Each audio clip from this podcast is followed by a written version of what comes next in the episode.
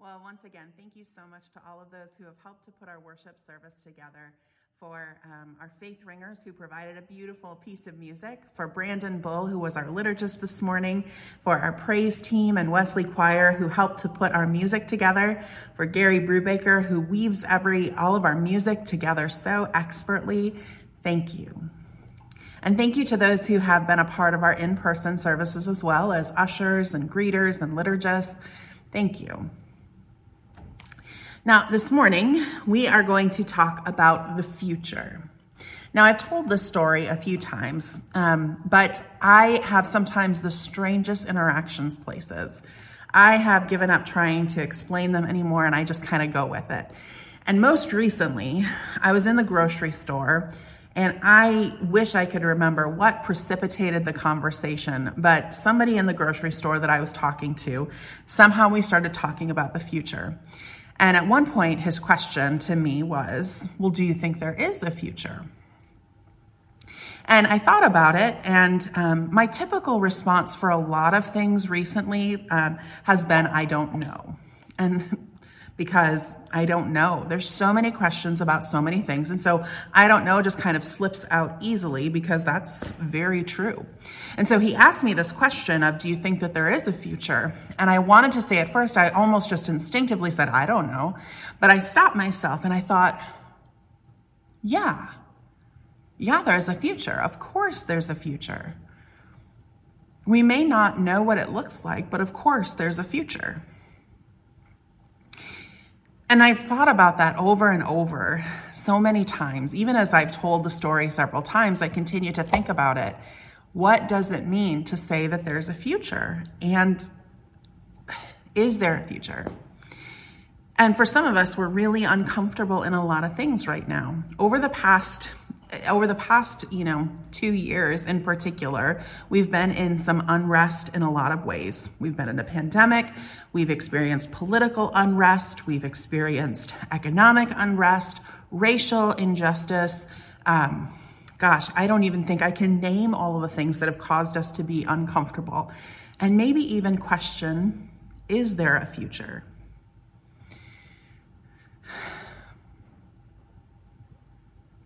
And I think maybe the shortest sermon I could ever preach is yes. But what does it look like? Would you pray with me?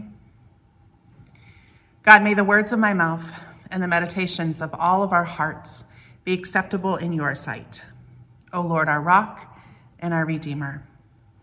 Amen. All right, well, in talking about the future, before we move to the future, let's look at the past a little bit. And I want you to think about um, what you wanted to be when you grew up. What was that first thing that you can remember you wanted to be when you grew up? Then I want you to think about what it is that you became when you grew up. Now, the third part of that question is when did you know you were grown up? Or do you feel grown up? Now, I asked this question on social media this week, and um, the responses that came back were pretty, um, pretty incredible. Um, I mean, people had everything that, oh, I dreamed I was going to be a paleontologist, and now I'm a pastor.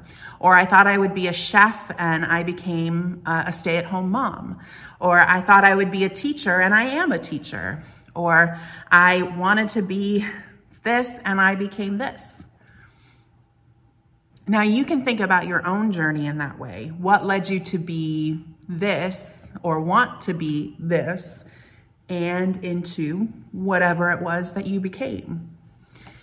But I think probably the most surprising thing to me was in that question of, are you grown up? The majority of people said no. And these are people from all ages and experiences. Some said that they felt like a grown up when they had to uh, care for children. Some said they felt like a grown up when they had to start caring for their parents. And some said, I have never felt like a grown up. Or I did for a while and then I don't anymore. How would you answer that question? Now think about your whole journey where you were, where you are, and maybe where you're going. So, my answer to that question um, back in the 80s, uh, Mattel produced some Saturday morning cartoons, and they produced these cartoons to sell more toys. And one of them was Jem and the Holograms. Maybe some of you know this. Maybe you remember watching Jem and the Holograms, or you remember your kids or your grandkids. So, the, the incredibly complex plot of Jem and the Holograms is Jerrica Benton was left a supercomputer named Synergy by her father, who helped her and her friends transform themselves into a world famous pop music group called Jem and the Holograms. Now, I tell you that because I wanted to be Jem when I grew up. She had these like red star earrings that you she would touch them and she would say, Showtime, synergy, and everything would change. And well, I mean, as a child, I was like, that's amazing. I even had a pair of red earrings that I would secretly be like, Showtime Synergy. I wanted to be Jem when I grew up, a pop star with pink hair. I might still want to be Jem a little bit. Jem, Jem is excitement, oh Jem. Jem is adventure, oh glamour and glitter, fashion and fame, oh Jem. Lost myself a little bit there. So that's what I wanted to be when I grew up. Um, I was also thinking about a time that I played um, a game in a youth group. Um, in a youth group that I was leading, we played that. Uh, maybe you've played it, the two truths and a lie, where you say two truths about yourself and one that's not true. And I don't remember what all three of mine were, but I remember that one of the truths that I said was that when I was younger, I wanted to be a librarian. Now, it was a very fleeting sort of dream or desire to be this. And um, when it came to ask which one of the three is the lie, one of the youth said to me, Well, I know for sure which one is the lie. The lie is that you wanted to be a librarian. Um, and I was, they were so convinced and so sure. And I said, Well, why do you think that? And they said, Well, because librarians need to be quiet and you talk all the time. So there's that. What did you think that you might be? Maybe what did others tell you that you might be? Because sometimes what you think you might be, or what others think that you might be, it, it doesn't turn out that way. And sometimes you may need to grieve something that you thought might be. I probably, I'm probably never gonna be a world famous pop star with pink hair and a supercomputer that changes my holograms. I probably won't. I might. Sometimes we need to grieve that loss. And sometimes we may look back and realize, whoa, I don't even remember that dream or that person because that is very much not who I am or how many things changed that you didn't even realize and and how you are who you are today. Now, in our scripture passage for this morning, um, this passage, for some of you, you may have heard it being read and went, oh my gosh. I know. There are some passages of scripture that are challenging and difficult, and maybe even right now, you might want to skip over that part. But here's what's happening in the passage. In the passage, the disciples are telling Jesus just how in awe they are of the temple and what it symbolizes its strength and its power. And it seems to them like this is the end of everything. Like this is what we've been working for. This is what this is what it's all about. This is everything that we've wanted, everything that we've dreamed of, everything that we've worked so hard for generations. This is it. And then Jesus tells them, yeah, this isn't going to last. that there's something more coming. And sometimes there's more than you think that you can imagine. The kingdom of God is at hand. It's coming. It's already here. Now, this kingdom doesn't come without pain. Growth usually does have pain. And we don't have to ignore that. And we don't have to pretend like it doesn't exist. And yet, there is more to come. There is always more that we can be hopeful about. Jeremiah, in uh, the book Jeremiah in the Bible, talks about a future with hope.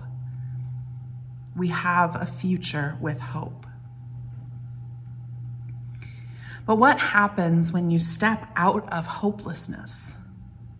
What if you're not really in the future yet? I mean, you're not here, you're not there. Where are you? I mean, it's this liminal space, the in between, not here, not there, but here.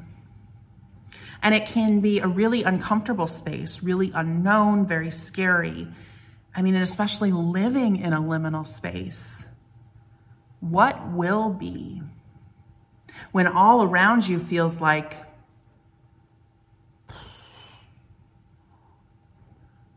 like destruction, like these growing pains. Can you imagine what the future looks like? Now, people are constantly dreaming and imagining what this is, and, and we're all working on building this future. We are all working on the building the future that we dream of in so many different ways. Whatever the present looks like, it's not what it'll look like forever we have a future with hope.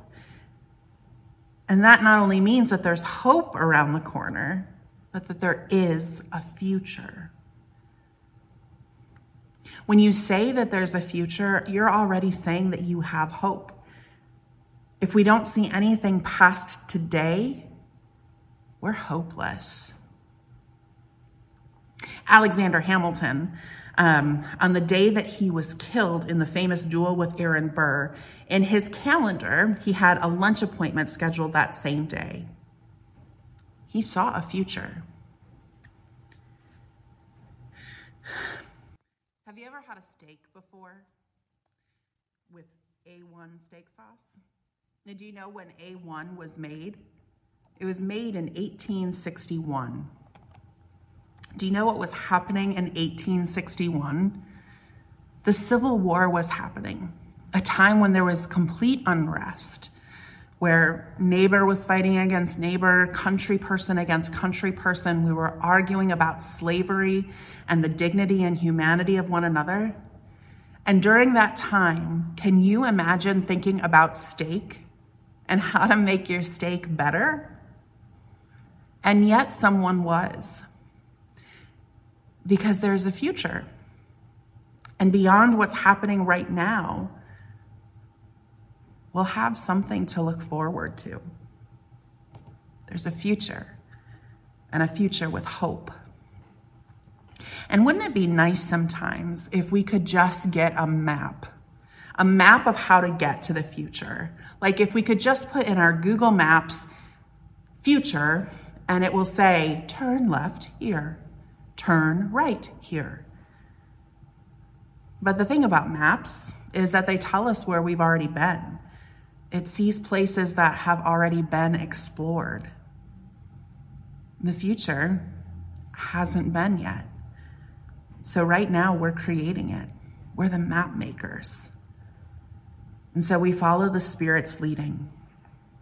And it's risky. It's risky to move forward but it's also a risk to do nothing. And regardless of what steps we take, we're not alone. God has shown that God will always be with us everywhere throughout the scriptures. God has pursued us from the beginning of creation. God will never give up on us. May we never give up on God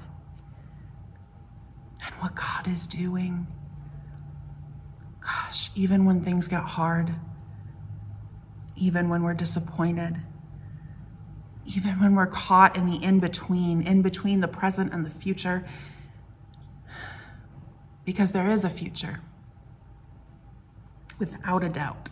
It has always been promised. And it's always been a little unknown how we get there.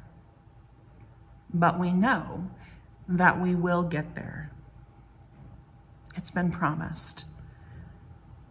Jesus has been leading us into the future, a future with hope. So may we follow Jesus. May we follow the Spirit's leading. May we trust in God who has never given up on us and trust in the hope that is offered to us through the Father, Son, and Holy Spirit, through the Creator, Redeemer, Sustainer. And may we build this future together in and with hope. Thanks be to God. Amen.